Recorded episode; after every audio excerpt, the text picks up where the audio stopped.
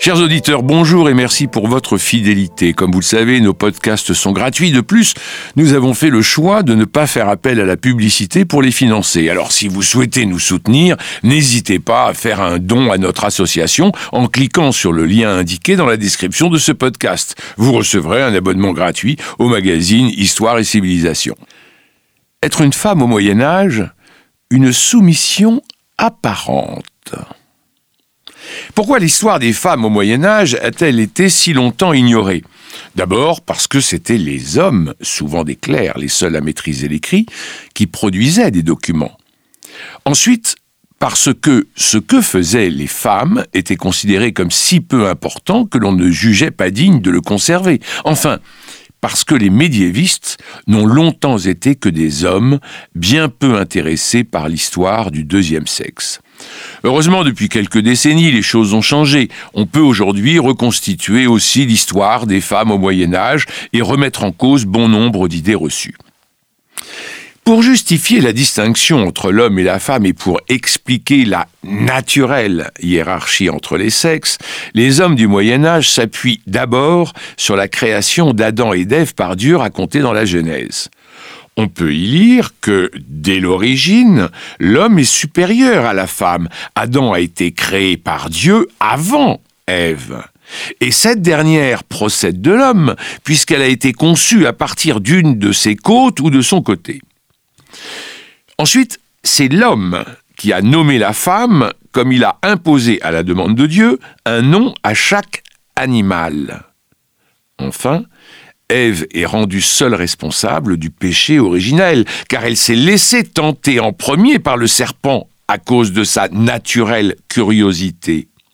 Selon certains auteurs, c'est même elle qui a forcé Adam à manger le fruit défendu. Au début du XIIe siècle, Rupert de Deutz écrit, je cite, Comment le lui a-t-elle donné, sinon déjà par un commandement abusif et à force de l'importuner par son entêtement féminin elle s'y est prise ainsi pour que l'homme suive sa parole plutôt que celle de Dieu. Fin de citation. Cette faute accentue la distinction des sexes et l'installe définitivement dans la société terrestre. Ses conséquences, en effet, sont très sexuées. Après avoir maudit le serpent, l'obligeant à marcher sur le ventre et à manger de la terre, Dieu interpelle d'abord la femme je multiplierai les peines de tes grossesses. Dans la peine, tu enfanteras des fils. Ta convoitise te poussera vers ton mari, et lui dominera sur toi. Puis il s'adresse à l'homme, lui reprochant d'avoir écouté la voix d'Ève avant de le lui imposer. À force de peine, tu en tireras substance tous les jours de ta vie, à la sueur de ton visage, tu mangeras ton pain. Les souffrances corporelles, auxquelles sont voués les deux sexes sont donc bien distinctes. L'homme devra travailler à la sueur de son front pour produire et donc s'ouvrir nécessairement sur le public. La femme devra accoucher dans la douleur, travail d'enfant qui lui assigne la fonction de reproduction dans la sphère privée. Malgré un discours chrétien qui insiste aussi sur l'égalité entre l'homme et la femme face à Dieu, c'est bien cette hiérarchie originelle entre les sexes qui explique la forte domination masculine médiévale. Cette domination s'observe dans tous les domaines et à tous les niveaux de la société. Dans la pensée médiévale, toutes les femmes sont des filles d'Ève. Elles sont donc réputées faibles, dans le droit on utilise les concepts de sexe faible, versatiles, excessives, en particulier elles parlent trop, lascives et portées à la luxure. Leur corps est davantage à surveiller, perçu presque exclusivement à travers ses fonctions de reproduction maternelle, une femme ne peut s'accomplir pleinement que par la maternité, qui fait partie intégrante de ses possibilités de rachat de la faute originelle. L'apôtre Paul l'exprime clairement dans sa première épître à Timothée. Il écrit, je cite, Néanmoins, elle sera sauvée en devenant mère, à condition de persévérer avec modestie dans la foi, la charité et la sainteté. Fin de citation. La symétrie entre les sexes a aussi des implications juridiques et politiques les femmes n'ont pas les mêmes droits que les hommes. À l'échelle d'une commune, d'une seigneurie ou d'un royaume, l'exercice et la transmission du pouvoir sont majoritairement masculins. Les femmes, éternelles mineures, doivent être sous la coupe des hommes et non pas à gouverner. Dès lors qu'elles sont évincées des prises de décision communales, leur seule présence dans les lieux de pouvoir est jugée indésirable. En septembre 1310, le Conseil des Sept d'Orvieto décide que les femmes ne sont pas autorisées à entrer dans le palais du peuple, ni même à accéder aux escaliers. À Florence, une profusion de lois affirme avec vigueur que les lieux où se déploient les actions judiciaires et politiques sont interdits aux femmes. C'est aussi leur prétendue faiblesse et leur absence de raison qui expliquent qu'elles n'ont pas le droit d'être prêtres. Comme l'exclusion des femmes du sacerdoce ne repose sur aucun fondement relevant des Écritures, la hiérarchie ecclésiastique la justifie en partie par le choix du Christ de s'entourer de douze apôtres qui n'étaient que des hommes. La soumission féminine se perçoit aussi à l'intérieur du couple. Le lien conjugal est dissymétrique car l'épouse doit être obéissante à son mari par la loi naturelle voulue par Dieu. Dans les sources littéraires, le vocabulaire utilisé pour désigner le mari est révélateur de son pouvoir de commandement. Il est le chef de l'hôtel, le baron ou le sire. D'ailleurs, le droit autorise le mari, si c'est à raison et avec modération, à battre son épouse. Ainsi, la coutume en vigueur dans la vallée de Barège dans les Pyrénées proclame en 1404, je cite, Tout maître et chef de maison peut châtier femme et famille sans que nul ne puisse y mettre obstacle. Fin de citation. Cette hiérarchie est souvent renforcée par un fort écart d'âge entre mari et femme. Dans les familles aristocratiques et bourgeoises de la fin du Moyen Âge, il n'est pas rare que cet écart soit d'une dizaine d'années, voire davantage. Les femmes se mariant vers 18 ans et les hommes vers 28 ans. Parfois même, les femmes se marient dès la puberté vers 14 ans pour épouser des guerriers revenant victorieux, âgés de 25 voire 30 ans. L'iconographie de cette époque accueille d'ailleurs volontiers des couples à l'image de Joseph et Marie à la différence d'âge très marquée. Les nouvelles italiennes de la fin du Moyen Âge aiment à jouer avec cet écart, mettant en scène un vieux barbon jaloux de sa très jeune épouse qui va chercher ailleurs le plaisir qu'il ne peut plus lui procurer. Le peintre flamand Jean Van Eyck a rendu compte de l'écart d'âge et de la domination du mari dans un tableau réalisé vers 1434, figurant l'union d'un marchand lucquois installé à Bruges, Giovanni Arnolfini, et de sa jeune épouse, Giovanna Tsenami. On voit le couple dans l'intimité de la chambre nuptiale, face aux deux témoins qui se devinent dans le miroir placé au centre de l'image. Puisqu'il s'agit d'un mariage, on note une certaine égalité entre les deux acteurs principaux. Ils sont représentés en pied, face à face et à la même hauteur. Mais de nombreux signes indiquent la domination masculine. Arnolfini dirige la cérémonie. Sa main droite levée confirme les promesses échangées dans un geste de bénédiction et de protection. Son visage sournois, dominateur, déterminé, contraste avec celui de sa compagne aux yeux baissés, aux traits encore juvéniles, où se lisent l'innocence, l'humilité, l'obéissance, Giovanna, de sa main gauche, tient un pan relevé de sa robe, provoquant un relief qui annonce sa future fertilité. La différence des sexes au Moyen Âge se perçoit particulièrement bien si l'on observe l'éducation dispensée aux garçons et celle qui est délivrée aux filles.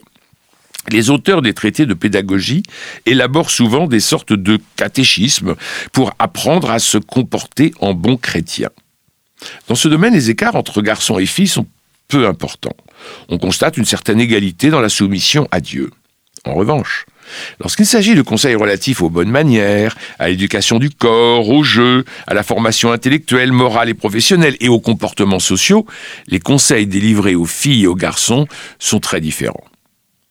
Philippe de Novare, dans Les quatre âges de l'homme, rédigé vers 1260, affirme, je cite, Et la femme, si elle est chaste de son corps, toutes ces autres fautes restent cachées. C'est pourquoi il ne convient pas de donner autant d'instructions aux filles qu'aux garçons. Fin de citation. Paolo d'Arcertaldo, vers 1360, dans son livre des bonnes manières, pense qu'il faut demander l'avis des garçons pour leur choisir un futur métier ou une future épouse, mais qu'il n'est pas nécessaire de consulter les filles pour les marier ou les placer au monastère. Les éducateurs médiévaux invitent les parents à garder leur fille, à la protéger des dangers jusqu'au mariage, tandis qu'ils prônent pour les garçons une éducation plus ouverte sur le monde. Ils citent souvent, sous des formes variées, la phrase de l'ecclésiastique As-tu des fils? Fais leur éducation et fais leur plier les chines dès l'enfance. As-tu des filles? Veille sur leur corps et ne leur montre pas un visage rieur. Les Florentins se révèlent souvent les plus cyniques en la matière. Ainsi, Paolo da Certaldo écrit Nourris bien tes garçons, mais la manière dont tu nourris la fille n'importe pas pourvu que tu la tiennes en vie. Ne la rends pas trop grasse. Le sens premier du mot éduquer, ex ducare, c'est-à-dire conduire hors d'eux en latin, s'applique donc surtout aux garçons. Ces deux principes différents structurent les modes de pensée et le système éducatif médiéval. Or, cette soumission féminine n'a pas empêché certaines femmes d'exercer un réel pouvoir au Moyen Âge. N'oublions pas que les femmes peuvent accéder au fief s'il n'y a pas d'héritier mâle. Dans l'Occident médiéval, environ un couple sur cinq n'a que des filles. Dans de nombreux systèmes de dévolution des biens, celles-ci, héritières de second rang en l'absence de progéniture mâle, ont donc pu acquérir le fief familial principal, le nom et les armes du père. Les investitures de fief féminines se multiplient au XIIe siècle. Mathilde de Toscane, née en 1046 et décédée en 1115, hérite encore enfant, au moment du décès de son père, d'une marche importante dans le nord de l'Italie. Elle a beaucoup lutté pour préserver l'unité de son territoire et a été un soutien efficace du pape Grégoire VII contre l'empereur germanique Henri IV au moment de la réforme grégorienne et de la querelle des investitures. Contrairement à ce que l'on a pu longtemps penser, L'essor du pouvoir monarchique face aux puissances féodales à partir des XIIe, XIIIe siècles n'a pas entraîné l'exclusion progressive des femmes de la scène politique et de nombreuses princesses continuent d'exercer un réel pouvoir. Il ne faut pas non plus oublier les régences, qui sont bien la preuve qu'une femme peut accéder à un pouvoir souverain, même si c'est souvent par intérim et en attendant la majorité du fils héritier. Louis VIII à l'article de la mort, en 1226, décide de confier à sa femme Blanche de Castille la tutelle de ses enfants et la garde du royaume. Blanche exerce avec poigne la régence de 1226. Louis IX n'a alors que 12 ans. Régence donc de 1226 à 1242. Elle a démontré son grand sens politique en sachant jouer habilement des divisions des barons français.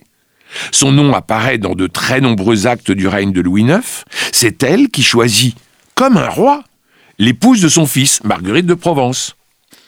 Le pouvoir des femmes se perçoit aussi au quotidien, comme en rend compte par exemple le thème littéraire et iconographique de la lutte pour la culotte au sein du couple. Les premières préfigurations de ce thème datent du milieu du XIIIe siècle. On voit un homme et une femme cherchant à s'approprier les braies masculines, vêtements intimes de l'homme symbolisant le phallus et signe métonymique de son autorité. Cette scène se rencontre à la fin du Moyen Âge sur des supports très variés, drôleries, des marges de manuscrits, miséricordes, des chœurs d'église comme celle de la cathédrale de Rouen qui date du XVe siècle, des corps d'objets à usage domestique, fresques, etc. Certaines stalles de bois sculptées par Albrecht Albrecht-Gelmers vers 1532-1548 représente ce motif dans l'église Sainte-Catherine de Hoogstraten en Belgique. Sur l'une d'entre elles, on y voit l'épouse disputer au mari des brais.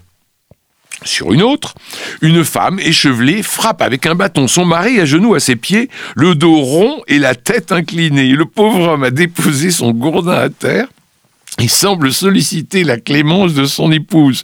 D'une fenêtre voisine, un homme ironique tend la culotte à la femme. Il existe aussi des scènes où l'on voit plusieurs femmes se battre entre elles de manière frénétique pour obtenir le dit pantalon. Les fabliaux, dans de brefs récits comiques en vers rédigés à la fin du Moyen Âge, ont laissé de nombreuses traces de la contestation féminine du pouvoir masculin et des ruses déployées pour tromper le mari. Dans l'un d'entre eux, les brais du Cordelier, une femme est accusée d'adultère. Arrivé à l'improviste, son mari découvre sous l'oreiller du lit conjugal les brais d'un franciscain, amant de la dame, qui les avait oubliés en fuyant précipitamment. Celle-ci, pour échapper à la vindicte maritale, invente une ruse. Elle explique que les braies du cordelier portent chance et favorisent la conception d'un enfant à condition de les garder la nuit sous leur couche et que le mari les porte dans la journée accrochés à sa ceinture, cachés sous son vêtement. Et sous ma couche les a mises pour concevoir un fils ou une fille, car j'avoue songer pour de vrai que cette nuit je concevrai un enfant quand j'aurai dans mon lit les braies d'un frère mineur. La culotte symbolise la virilité. Elle appartient à celui qui détient le pouvoir dans le couple.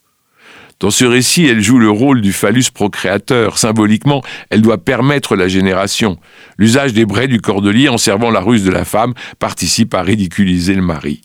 Celle-ci désigne aussi implicitement l'amant, hmm, le géniteur éventuel. En théorie comme dans la pratique, les femmes au Moyen Âge devaient être donc soumises aux hommes, car elles étaient jugées inférieures à eux. Mais un examen plus fin des sources dévoile qu'en privé, voire en public, elles ont pu revendiquer exercer une certaine influence et même un pouvoir hum, manifeste.